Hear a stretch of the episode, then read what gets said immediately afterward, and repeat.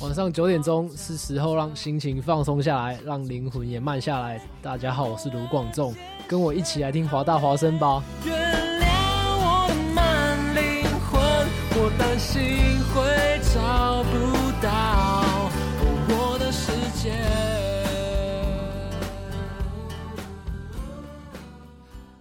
This is Hua Voice Radio, run by a student publication at University of Washington, broadcasted worldwide at www.huavoiceuw.com. 服务校园生活，引领多元时尚。引领多元时尚。这里是华盛顿大学，华大华生。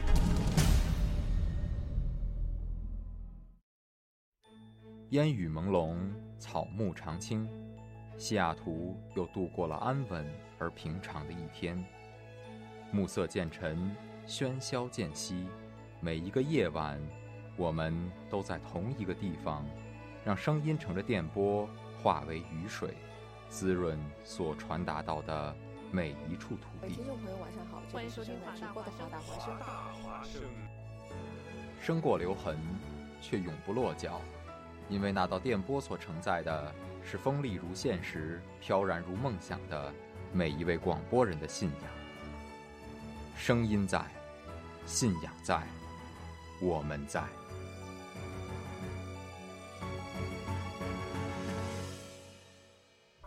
欧巴，你看，买买买！不我想去夏威夷看海，想去关岛潜水，想去 Vegas 逛街，我还想去内华达看大峡谷，想去奥兰多逛魔法世界，我想去旧金山、波特兰、温哥华、梵蒂冈、塞纳河、卢森堡、日内瓦。哎呦，快别想了，都开学了，还是听华生等放假吧。欢迎乘坐华大华生 A 一八六次航班，请准备好零食，备好汽水，我们一起说走就走。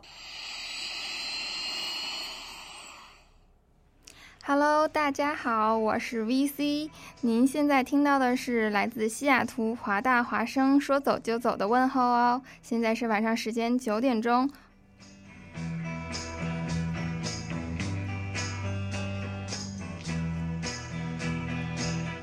好啦，我们的收听方式呢有两种，一种呢是直播，可以通过蜻蜓 FM 搜索华盛顿大学华大华声，或者下载 Ten In Radio 搜索华 Voice Radio，也可以登录我们的官网三 W 点华 Voice U W dot com 来收听我们的在线节目，同时也可以通过录播的方式来搜索我们的节目。您可以搜索荔枝 FM、蜻蜓。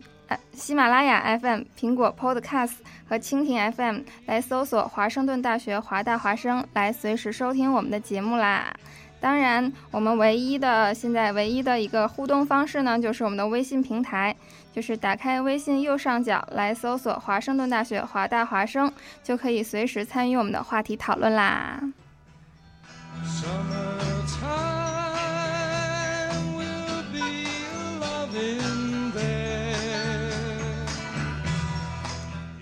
当然，现在我们的微信平台呢已经打开了，欢迎大家随时跟我一起来互动哈。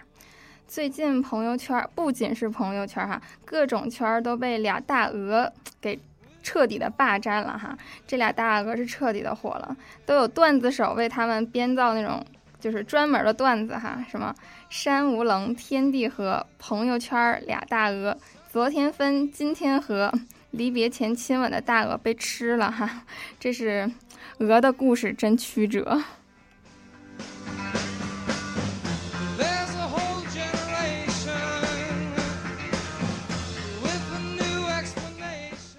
这两只大鹅呢，也是从小青梅青梅竹马的一起长大哈。然后春节期间，家人把母鹅绑起来要送到亲戚家，没想到公鹅试图解开母鹅身上的绳子。然后，当然了，最后是母母鹅被送到亲戚家被吃掉了，然后公鹅也因为多次咬伤家中的狗 而被残忍的杀害了哈。所以网友就评论说：“下次相见已是来世了。”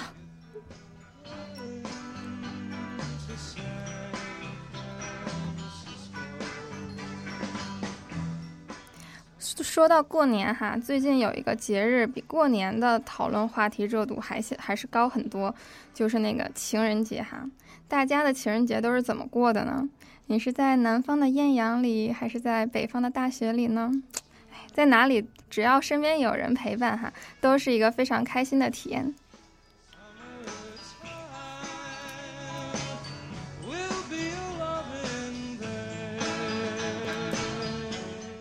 好啦，回到我们的节目，今天我们说的地方呢，依然是在南方的艳阳里哈，就是我们加州之行的最后一站啦，就是旧金山。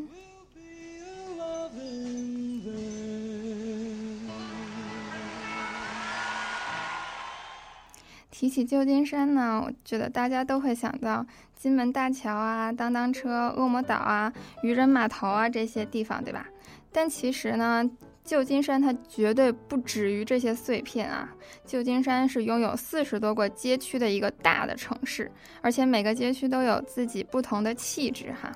不仅融入了现代和古典的那种精致街道的那种。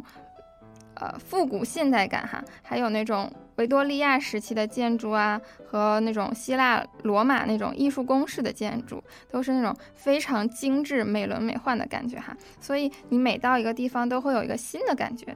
所以说，在世界上，你可以在世界上最弯曲的街道，就是九曲花街来来体验时速不超过五英里的盘旋而下的乐趣，还可以在挂着著名的。当当车上来穿梭于整个城市之间，哈，都是一种非常美妙的体验。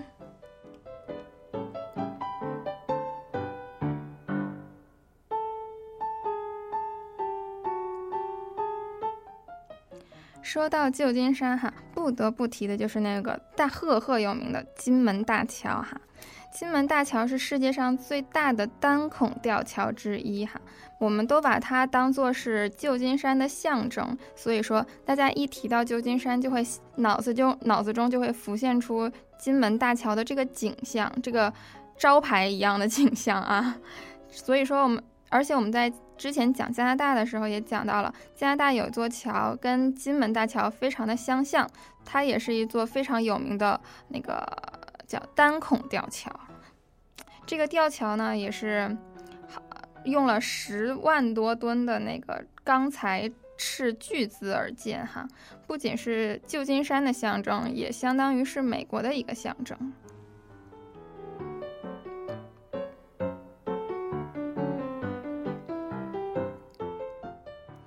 橘红色的大桥呢，是横跨了旧金山湾和金金山金门海峡，哈，是这一座桥称就是横空在两座海峡之上，哈，非常的壮观雄伟。然后加州，我们之前也说了，加州有之前有一个别称，哈，就是 Golden State，就是说在淘金热的就淘金最热的时期，哈，这座桥就相当于是一个，嗯。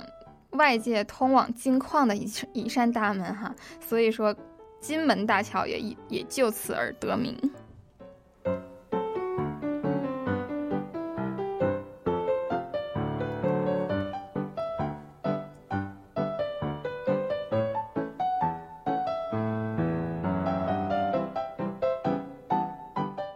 很多电影呢也是。来这个地方取景哈，因为它太漂亮、太美了。比如说《星球崛起》啊和《X 战警》，相当多的美国大片里面都会出现这座桥的身影哈。大家也可以在微信平台上跟我讲一讲，你在哪部电影里看过这部这个大桥哈？我们来一起分享一下。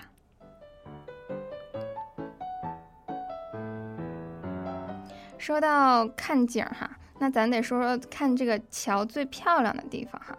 如果说大桥的北侧的观影点呢，那就是欣赏大桥的最好的地方了。伴随夕阳的景色呢，更是壮观啊！想要在清晰的看到大桥的建，就是建整个建筑哈，建议大家还是尽量避开雾天有雾的天气哈，晴天的时候去观赏会更漂亮。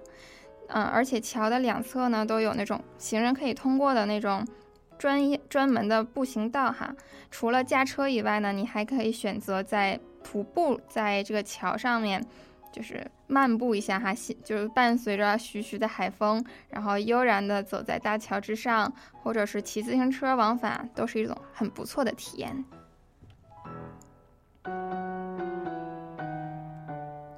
之前呢，我有一个姐姐跟我讲说，她在金门大桥上骑自行车往返了一圈之后，她觉得她这半个月来都不用再运动了，是因为。这本这个大桥呢，它第一长度比较长，第二骑自行车本来就比较耗费体力，所以说对于体质比较弱的同学呢，我还是建议大家开车或者是选择别的方式来欣赏这个桥哈。但是适当的运动也是对身体非常好的。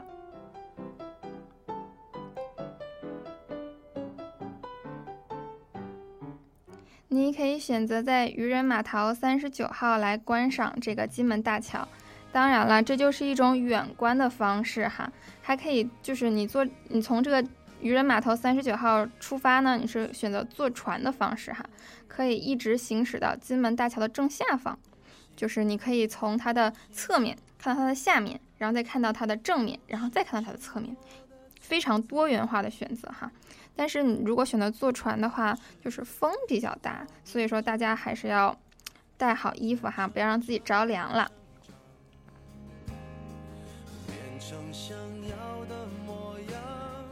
最近很多朋友都感冒发烧哈，所以说还是大家要保保重好自己的身体。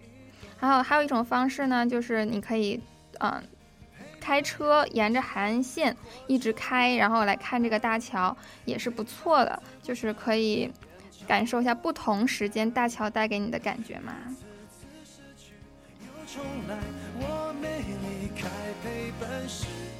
很多美国人在这个桥旁边钓鱼哈，对，美国人就特别喜欢钓鱼。之前我在 Santa Monica 的时候也是，大概是晚上十点多，快十一点了，还是有很多人。在那个桥的甲板上在钓鱼，晚上海风真的很大，然后美国人真的好爱钓鱼啊。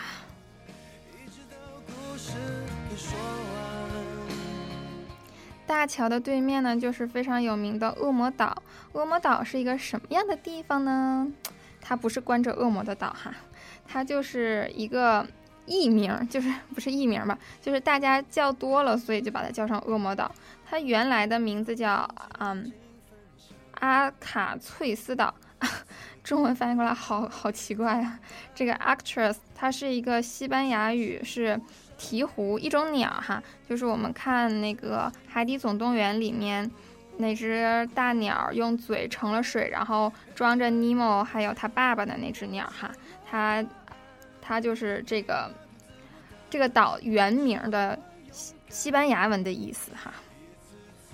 好了，是就是因因为这只这个岛啊，原来是这个鸟的栖息地，所以才用这个鸟这个岛了这个鸟的名字来命名这个岛的名字。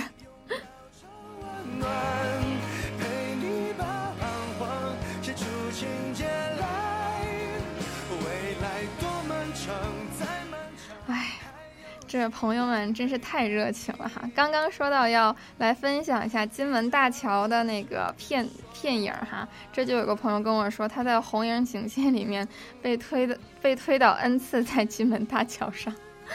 嗯，可以可以。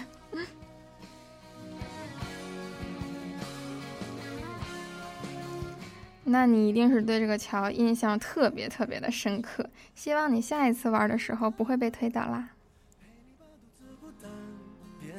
了勇敢好啦，说回恶魔岛哈，恶魔岛呢是一个方圆二十二英里哈岩石丛生的小岛，以前是被美国政府囚禁那种，就是犯的罪非常重的那些囚犯的地方哈，就是重囚犯的地方，其中这里包括那种臭名昭著的芝加哥教父卡邦，然后还有杀人如麻又天赋异禀的鸟人。史特劳德和冷血机关枪杀手凯利等哈，这些大名鼎鼎的囚犯呢，以前都在这里居住过。如果你想一睹他们从前居住的地方呢，不用去那些，不用去什么东部啊，那些什么芝加哥呀什么的，来那个三藩看看这个恶魔岛的监狱就知道了，看看他们这些教父级别的人物，是不是跟正常的小喽啰住一样的环境呢？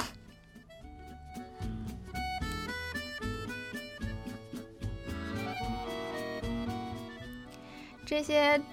之前非常显赫的这些杀人犯哈，在这个恶魔岛的监监狱里哈，只能通过监狱的铁窗来望着无限生机的旧金山，这就是另外一种更加残酷的精神惩罚呀。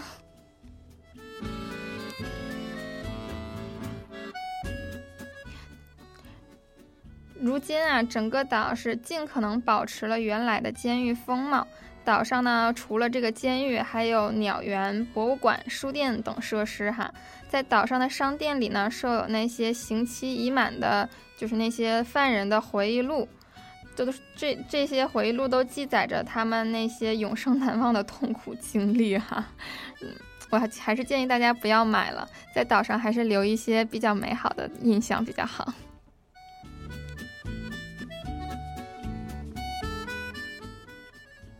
这个岛上呢，虽然有这些挥之不去的阴暗的历史哈，但它也是以同时它也是一个野生的庇护所，很多鸟类都栖息于此。对于游人来说呢，它已经不再是一种沉痛的回忆，而是一种散嗯散心思、去沉思、去体验自然的一个放松心情的好去处了。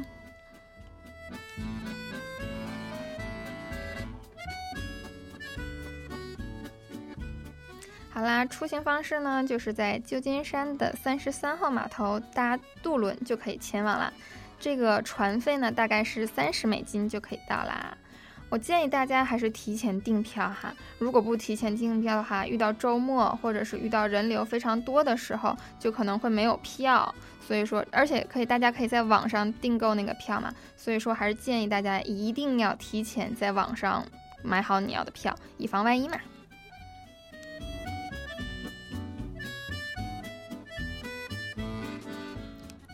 在岛上的监狱呢，大家还可以领取免费的中文导游。这个导游呢，就是一个小 case 哈，讲解的非常的详细，把里面每一处都介绍的非常的具体，而且还介绍了两次，其中有两次那个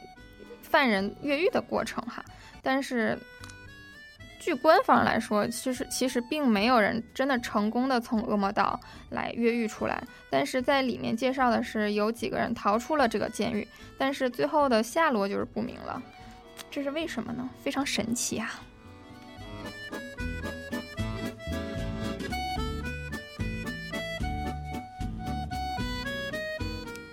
到现在呢，你也可以在恶魔岛的监狱透过那个玻璃来看一下三藩市的整个的景色，然后听到来自自由世界的声音，想象一下哈，哎，里面的犯人真的是好可怜啊。恶魔岛呢，现在隶属于国家公园的管理，所以说它现在才会成为那些鸟类的天堂。这些鸟类的种类呢，真的是非常非常的多。我们去的时候正好赶上那个海鸟繁殖的季节哈，小鸟们刚出那个壳，那个毛上面还没有还没有褪去那些就是刚生出来那些小绒毛的感觉还没有褪去，然后灰灰的绒绒的贴在身上，特别特别特别可爱。哎，真的是特别特别特别可爱。但是呢，我还是要提醒大家，千万不要就是随意的去招惹那些刚出生的小鸟，和更不要招惹那些大鸟，因为它的防卫意识都是特别强烈的。如果你要是太过分的话，它们可能就会进行一些自我保护的攻击。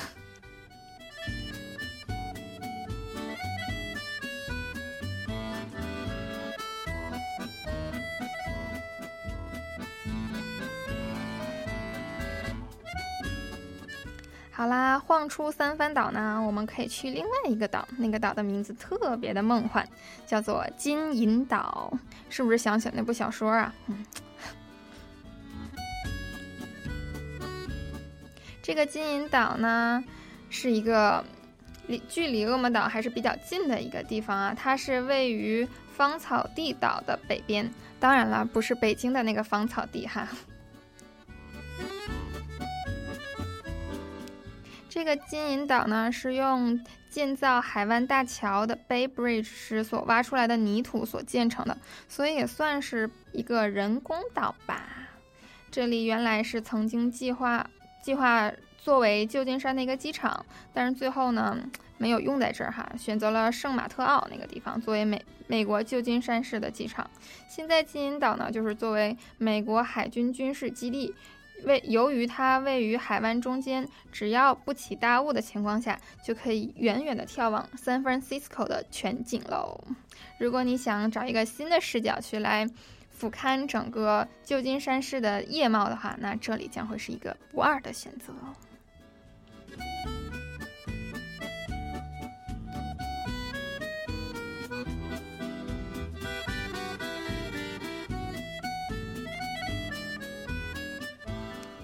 还是那句话哈，不管去哪儿都有温差嘛，最近，所以说大家一定要多加一件衣服，避免着凉哈。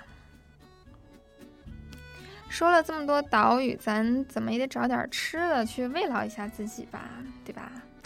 好了，那就到了万众瞩目的渔人码头。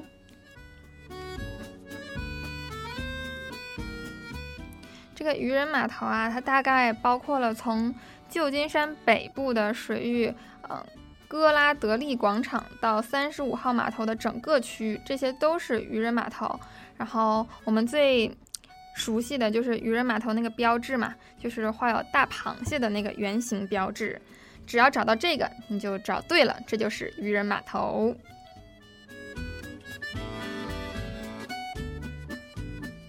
在这里呢，你可以大大。快朵颐那些新鲜的海鲜，还有最招牌的那个酸面包哈！而且每年的十一月到次年的六月份，就是品尝海鲜最棒的时候，就是现在啦！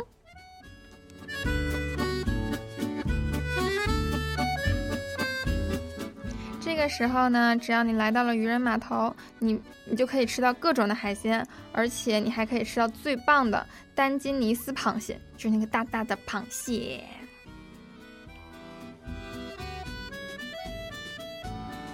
不得不说哈，一方水土养育一方螃蟹，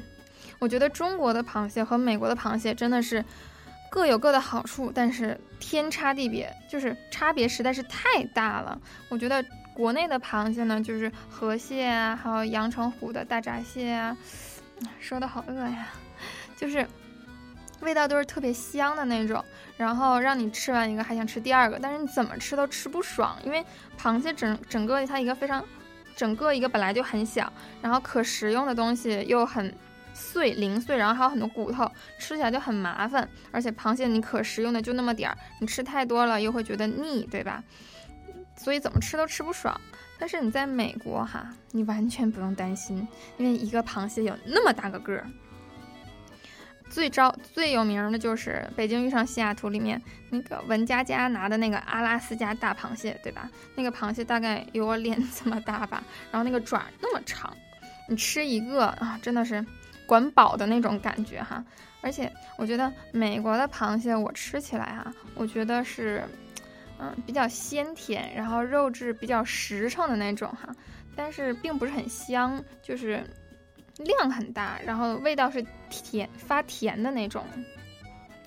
嗯，但是也是很好吃的哈，建议大家一定要在对的时节，就是每年的十一月份到次年的六月份去品尝一下这些人间美味啊。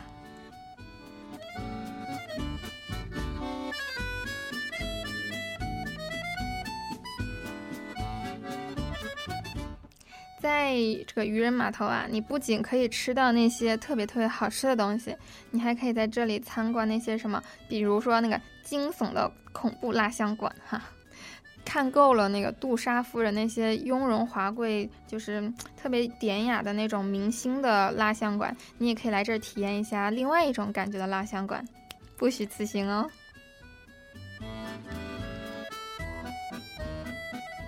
加州既然靠水，那肯定有海底世界，对吧？所以说你在这儿也可以看到美丽的海底世水底世界哈，欣赏那些街头艺人的表演。在美国很多地方都有街头艺人的表演，所以说在这种就是游人区游人更最多的地方，说那地方来说哈，街头艺人会更多，而且表演的方式也是各种各样，可以看一下，这也算美国的一种街头文化。在这里呢，你也可以找到 shopping mall 去血拼一下哈。然后这里还有旧金山海洋国家历史公园儿，还有哥德拉哥拉德利广场和机械博物馆等景点哈，这些都是非常热门的景点。嗯，我觉得如果大家不是非常非常对他们感兴趣的话，就可以略过了，就在这儿吃一吃，看一看。其实大概逛一逛，一天也差不多了。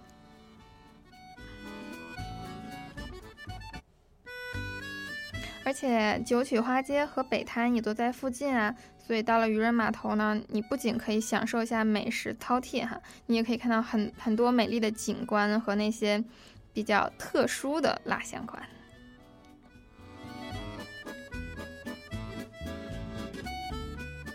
在那么多码头里面哈。最有名的就是三十码号九三十九号码头，因为这个码头基本就是一个吃喝玩乐的聚集地，不仅有购物中心、餐厅、娱乐设施，然后你远眺一下，远方就是恶魔岛。最重要的就是你可以在这里上船来去参观恶魔岛。哦，不是参观，是是去有，就是远眺哈，看一下恶魔岛。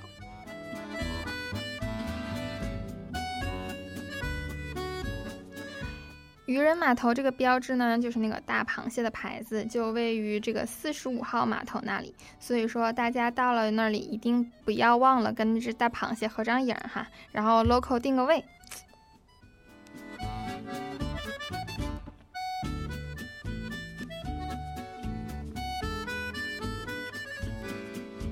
哎，这个歌曲好欢快呀！听得我好开心啊！那我们就开心的来到九曲花街吧。这个九曲花街啊，真的是大家一定、一定、一定、一定要去哈。虽然说已经被所有人都看遍了，但是我觉得还是非常非常漂亮，非常值得大家一去哈。就是还有那些明信片啊什么的，不仅有金门大桥，我觉得排名最好、卖的最好的一定就是九曲花街，因为它真的很漂亮。我看到那个九曲花街的时候，从高处往下看，我就感觉它真的是一个，嗯，我印象就是我想象中的那个空中巴比伦花园的样子。嗯，这个花街啊，它是这个半岛上的山城哈，道路非常的崎岖。我刚我之前也介绍过，加州是属于在一个山地上嘛。一个山脉上，所以它的道路都是非常的陡，就是一个坡连着一个坡的。尤其在 San Francisco，它更是一个坡一个大坡连着一个大坡，一个大坡连着一个大坡。所以说，九曲花街呢也被誉为世界上最弯曲的街道哈。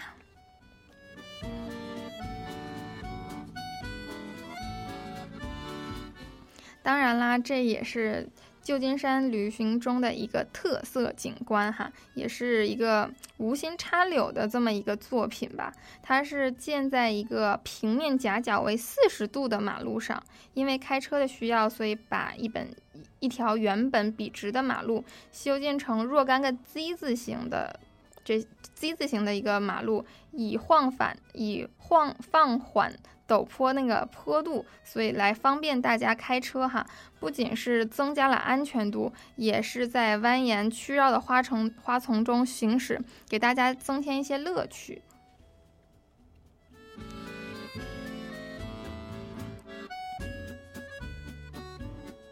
这个街呢，其实是挺长的哈，它是在那个 Head 和 Leavenworth 街之间的一个。很短的一个街区，只有八个急转弯，但是因为有四十度，所以一口气哈就把这八个就压成了一个像 S 型的一个急转弯，从上往下只能单行，而且也是每小时五公里的速度在这里单行哈，也不错了，在花海中缓缓行进也是一种不错的感觉，就非常的惬意舒适，看着花从你旁边的过去，不，你从花旁边过去，多好呀！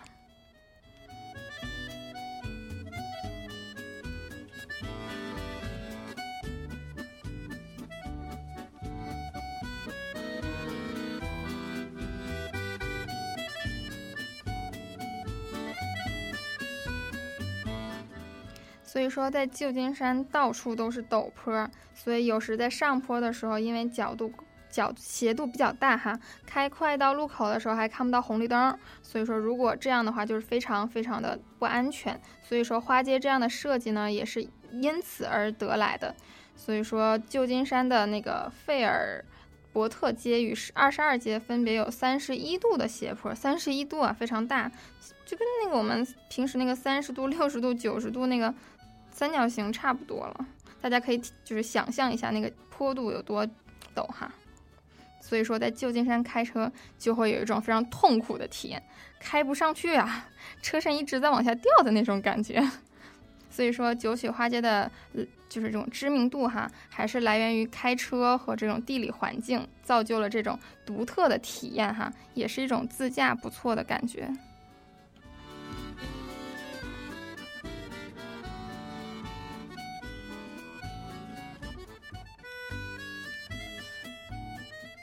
都说是九曲花街啦，所以当然要有花呀。而且每个就是每个弯儿旁边哈，都有数百种名贵的花卉。你不要觉得它是街道，所以种的花就是随随便便种的。不，我们是有有品位的，有档次的。我们的花是名贝名贵花卉，而且还不是一种，是数百种名贵的花卉。那还去什么什么花园啊？就在这花街里溜达溜达就可以了。我觉得，街上呢是遍植花木，春天呢有绣球花，夏天有玫瑰花，秋天有菊花，真的是把整个街道装点的是花团锦簇啊！啊，就是那种招蜂引蝶的花团锦簇的感觉。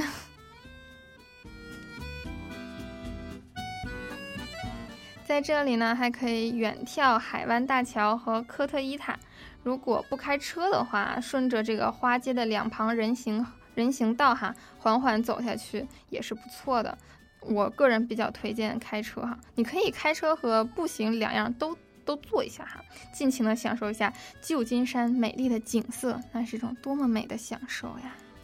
出去玩就最重要的就是舒服和享受。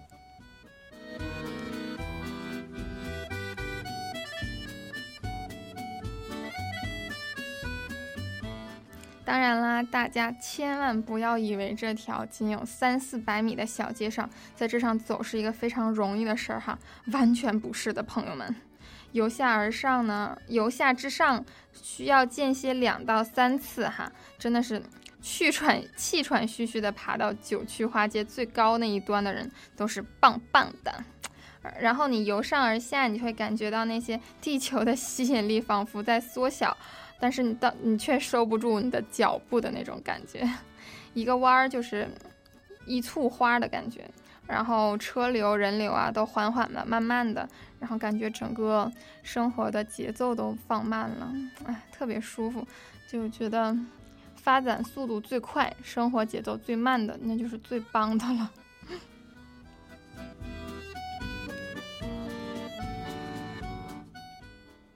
九曲花街呢，不仅有那些漂亮的花哈，你在这儿行走的时候，你两旁啊都是那些很漂亮的维多利亚式的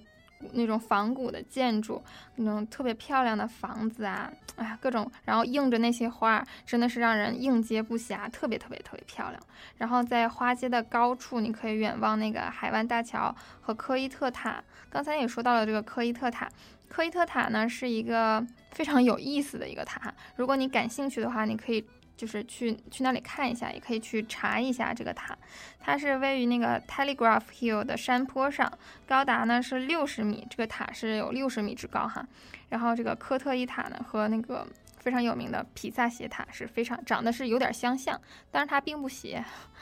然后这个这个塔呢，就是因为它太跟别的塔太像了，然后它的建筑。之前的建筑建筑它的本意呢是模仿那个消防局的那个火头水龙头来建的，但是建成了比萨斜塔的样子哈，所以就是奶姥姥不疼舅舅不爱的感觉，就是建筑之初哈，没有人喜欢这个塔。不过在这个大如果大家有兴趣的话，可以去看一下这个塔。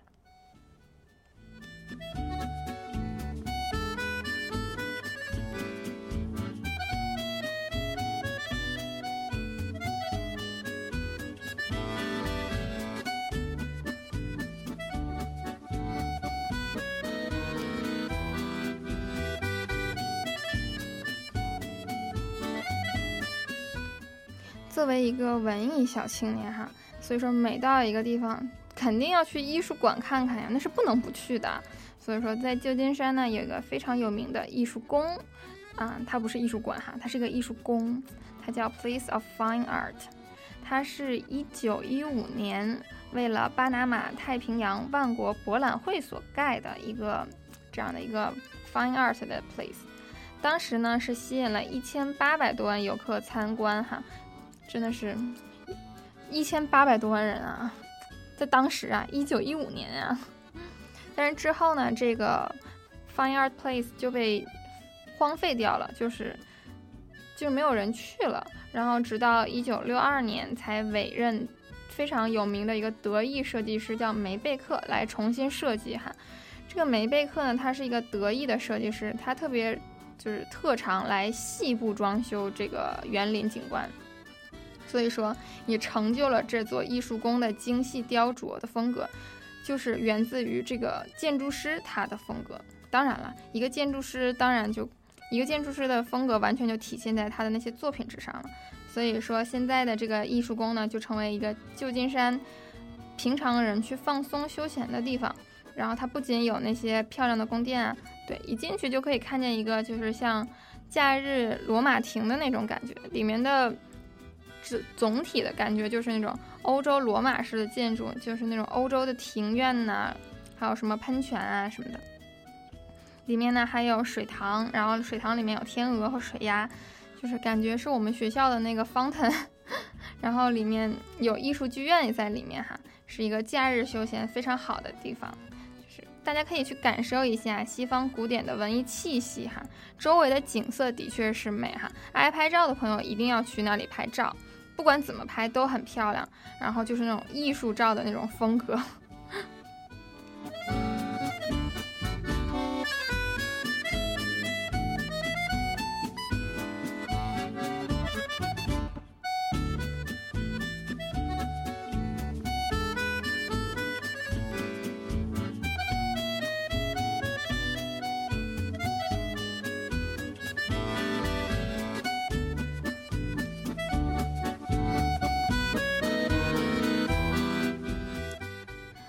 说完那个艺术宫呢，下面来带大家要给大家介绍的呢，是一座嗯，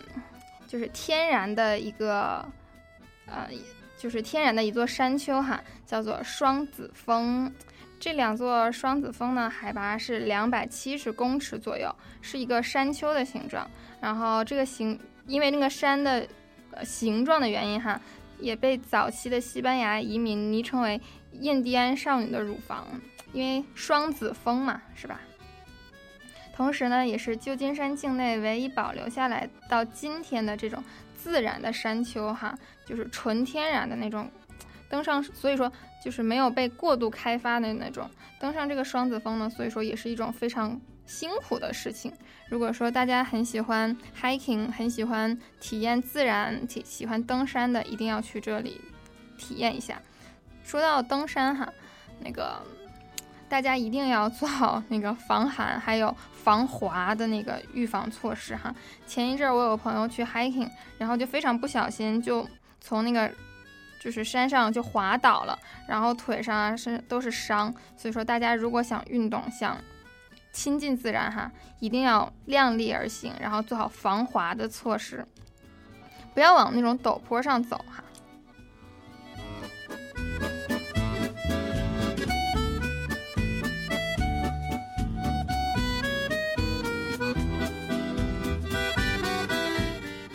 虽然说爬上山坡非常的辛苦哈，但是所有的辛苦都是有回报的呀。天气晴朗的时候，当你爬到山顶，你就可以俯瞰整个旧金山市的市容了，就像我们的 Carry Park 一样。但是我们的 Carry Park 是可以可以开车上上山的，而且旁山旁边都是那些豪宅。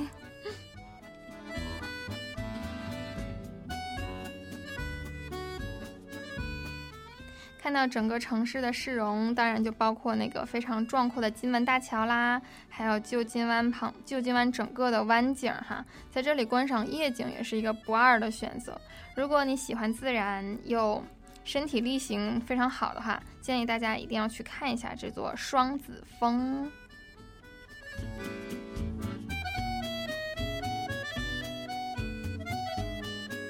也有很多人说从这上面去。俯瞰整个旧金山市是最美的，然后也是他们整个行程里面最大的一个惊喜，也是一个意外意外惊喜吧。但是我觉得可能是夜景看多了，就觉得嗯其实是不错的啊，但是也觉得就没有那么壮观哈。不去其实也没什么太大的损失。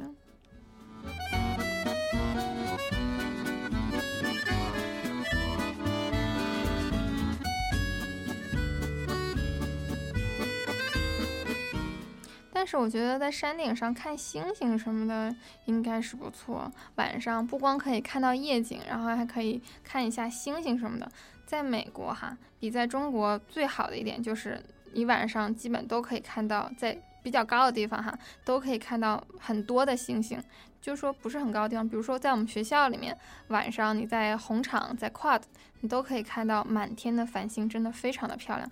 而且偶尔你还可以依稀辨认出那个北斗七星的形状，非常非常的棒。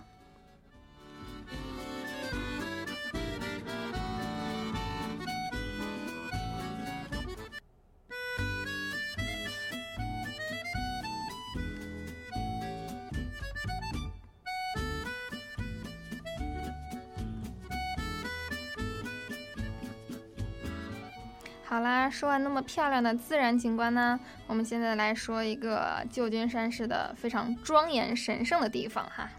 当然了，不是领结婚证的地方，是旧金山市政府所在地啦。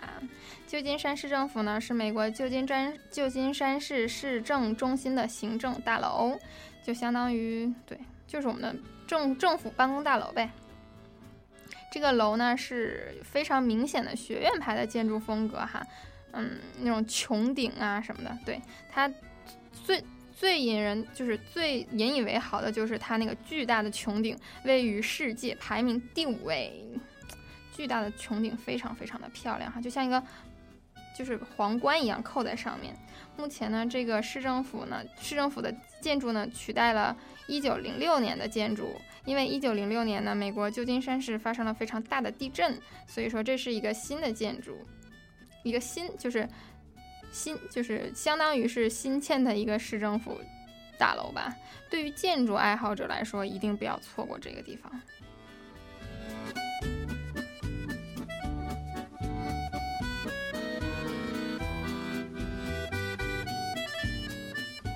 这个这个办市政府办事大厅呢，一定要漂亮，一定要不光要漂亮，关键一定要庄严，一定要雄伟，对不对？一定要镇得住场。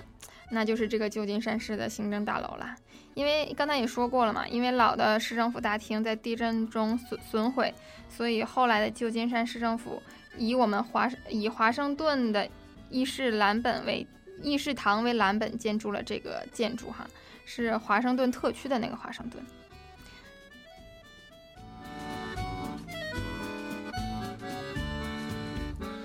所以说它现在这个版本呢，是应该比以前大一些的，然后更加的气派，更加的雄伟。然后市政府对面呢，就是旧旧金山的歌剧院，然后另一侧呢，就是林肯的林肯的雕像。如果没事儿的，就是大家没事儿去东海岸华华盛顿转转呢，也可就是跟这里的感觉呢，就是非常非常的相似的。所以说，大家如果在西岸的小伙伴们不想去东岸体东岸那么远去体验的话，你可以去旧金山去感受一下哈。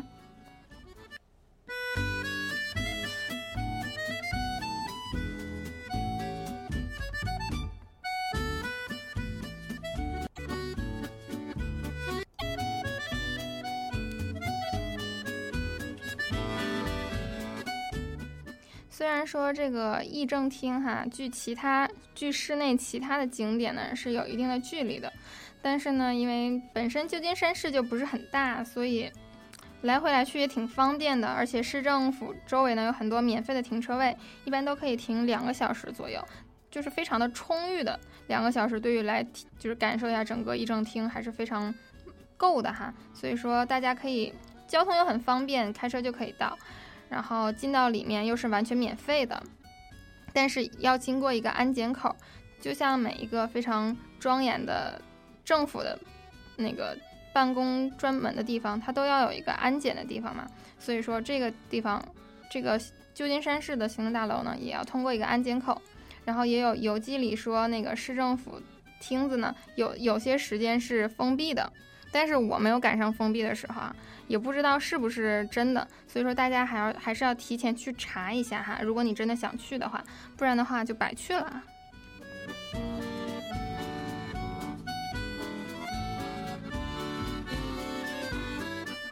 我觉得进到里面呢，就不像国内的那些行政大厅哈，就非常一板一眼的那种感觉。但是进到这个旧金山市的行政大厅呢，感觉它就更像一个就装修特别漂亮的一个博物馆或者是教堂的那种感觉哈。这可能跟我们的就是文化就完全不一样，就是那种博物馆或教堂的感觉。所以说有很多人来里面去照那些结婚照啊什么的。我我虽然没有看到有人拍结婚照哈，但是我看到很多人就是穿的也算是游人，可能就是游客吧，穿的挺正，挺就打扮的非常非常打扮打扮一下，然后去那个地方照张相什么的哈。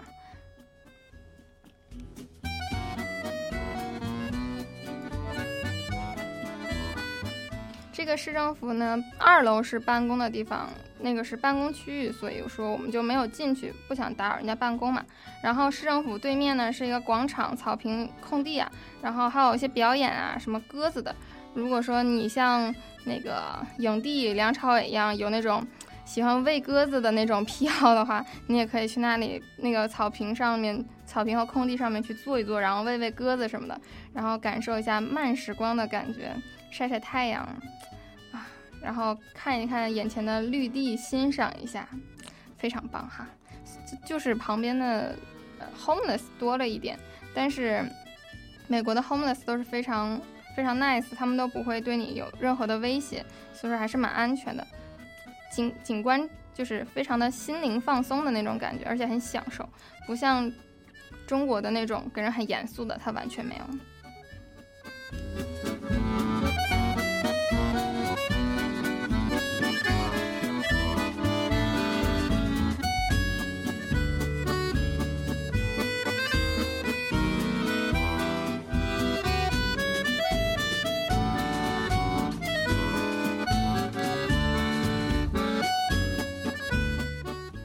那说完那个非常漂亮又非常庄严的市政府大楼呢，我们现在来说一个有水的地方，有山有水才最漂亮嘛，对吧？这个有水的地方呢是一个湖，它叫做塔霍湖，然后也有人称它为太浩湖。哎，不管了，反正就是一个非常，反正就是一个湖嘛。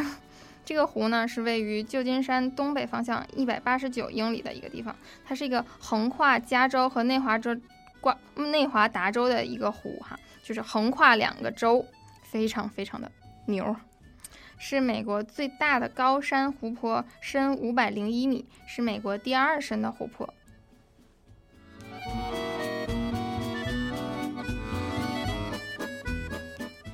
这个湖的旁边呢，也有大也有那种大大小小的雪场哈。如果说大家就又想体验那种湖景的观感。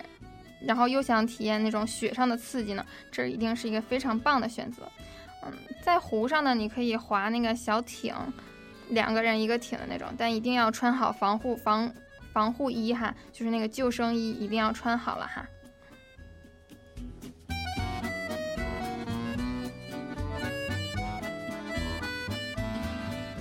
这里的度假度假胜地。的原因呢，就是因为湖和它这个滑雪都是非常非常的有名的，所以说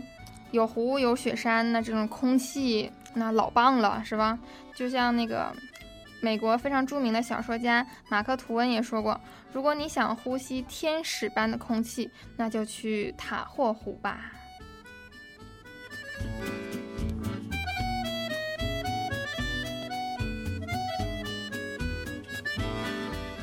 还有那个著名的奥斯卡电影《教父》里面那个办教父办了一个非常盛大豪华的那个湖边的家庭 party，就是在这儿取的景，就是在美丽的塔塔霍湖畔旁边拍摄的啊，这就是传说中教父住过的地方呀。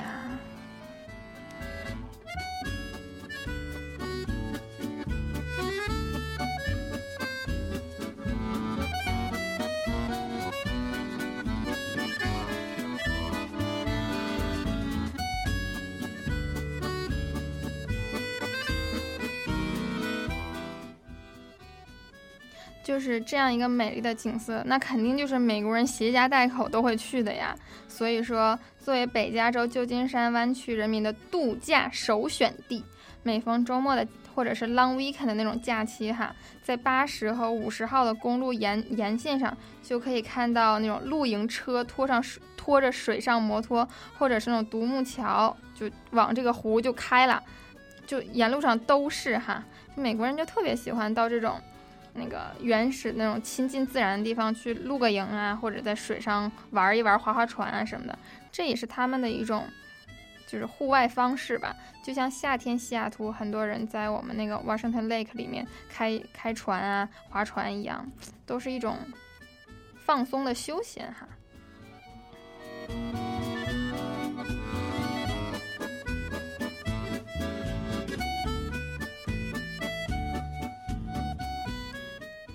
太浩湖呢是印第安语中大湖的意思，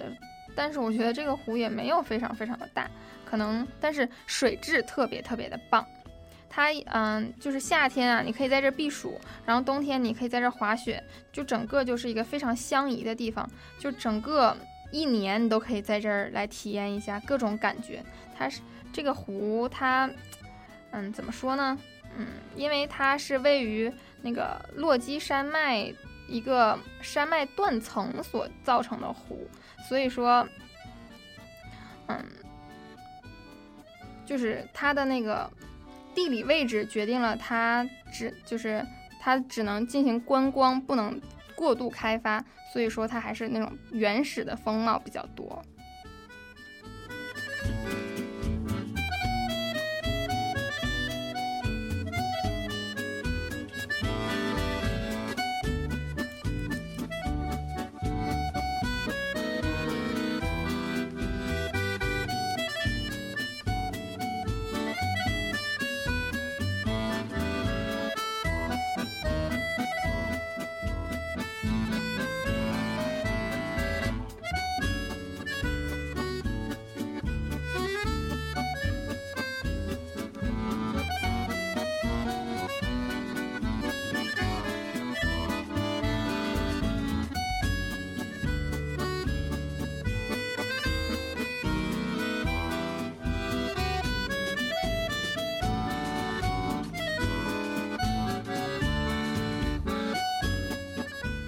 好了，那最后我们再讲一个最有中国在美国最有中国特色的一个地方哈，可能也是旧金呃旧金山市最有唐人味儿的地方了哈，那就是唐人街哈。旧金山市的唐人街呢是美国唯西部唯一一个可以和纽约唐人街相比的地方，就是它的唐人街要比西雅图的大很多，然后规模要相对更繁华一些哈。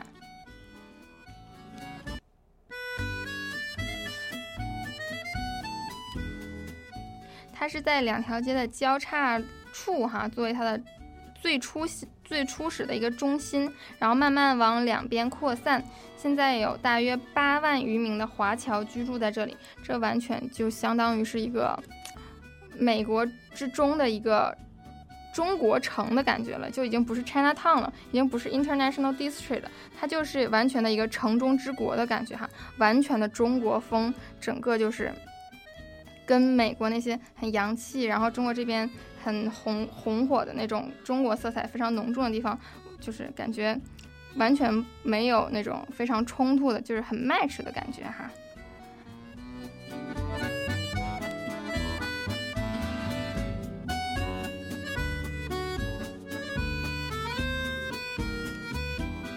这个旧金山市的 China 中唐人街呢，也是在一个。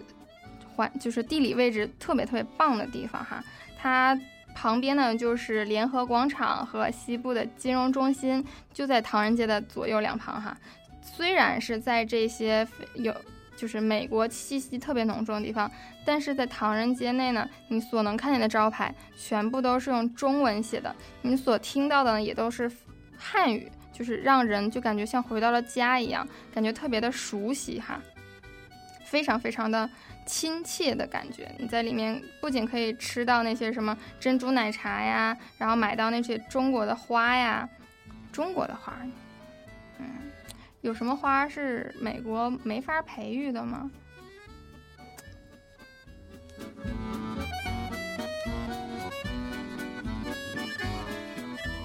甚至呢，大家还可以在这里找到棋牌社哈，所有的标识呢都是用中文来书写的。嗯，偶尔呢，你可以听到用各种就是地方的方言啊，比如说粤语啊，就可以就是夹杂着中文就在里面，就感觉像回到了中国的感觉。香港啊，什么叉烧店啊、霓虹灯啊，大家唠着家常啊，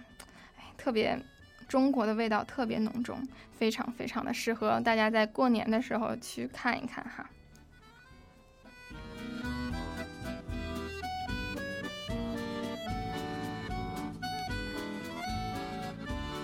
这里有很多商店呢，你可以买到在中国都已经买不到的那种绝种的牌子哈，是就什么什么老上海啊什么之类的，然后在这里依然都可以找到。这里呢还是以老年人居住比较多啦，就像越籍和越越南籍为主哈，感觉他们每个人的身上都是有有故事的人，非常的怀旧，非常的那种历史感非常的好哈。就算你一句话不会说，你在这里呢都可以活得非常非常的好，因为这里是中国城。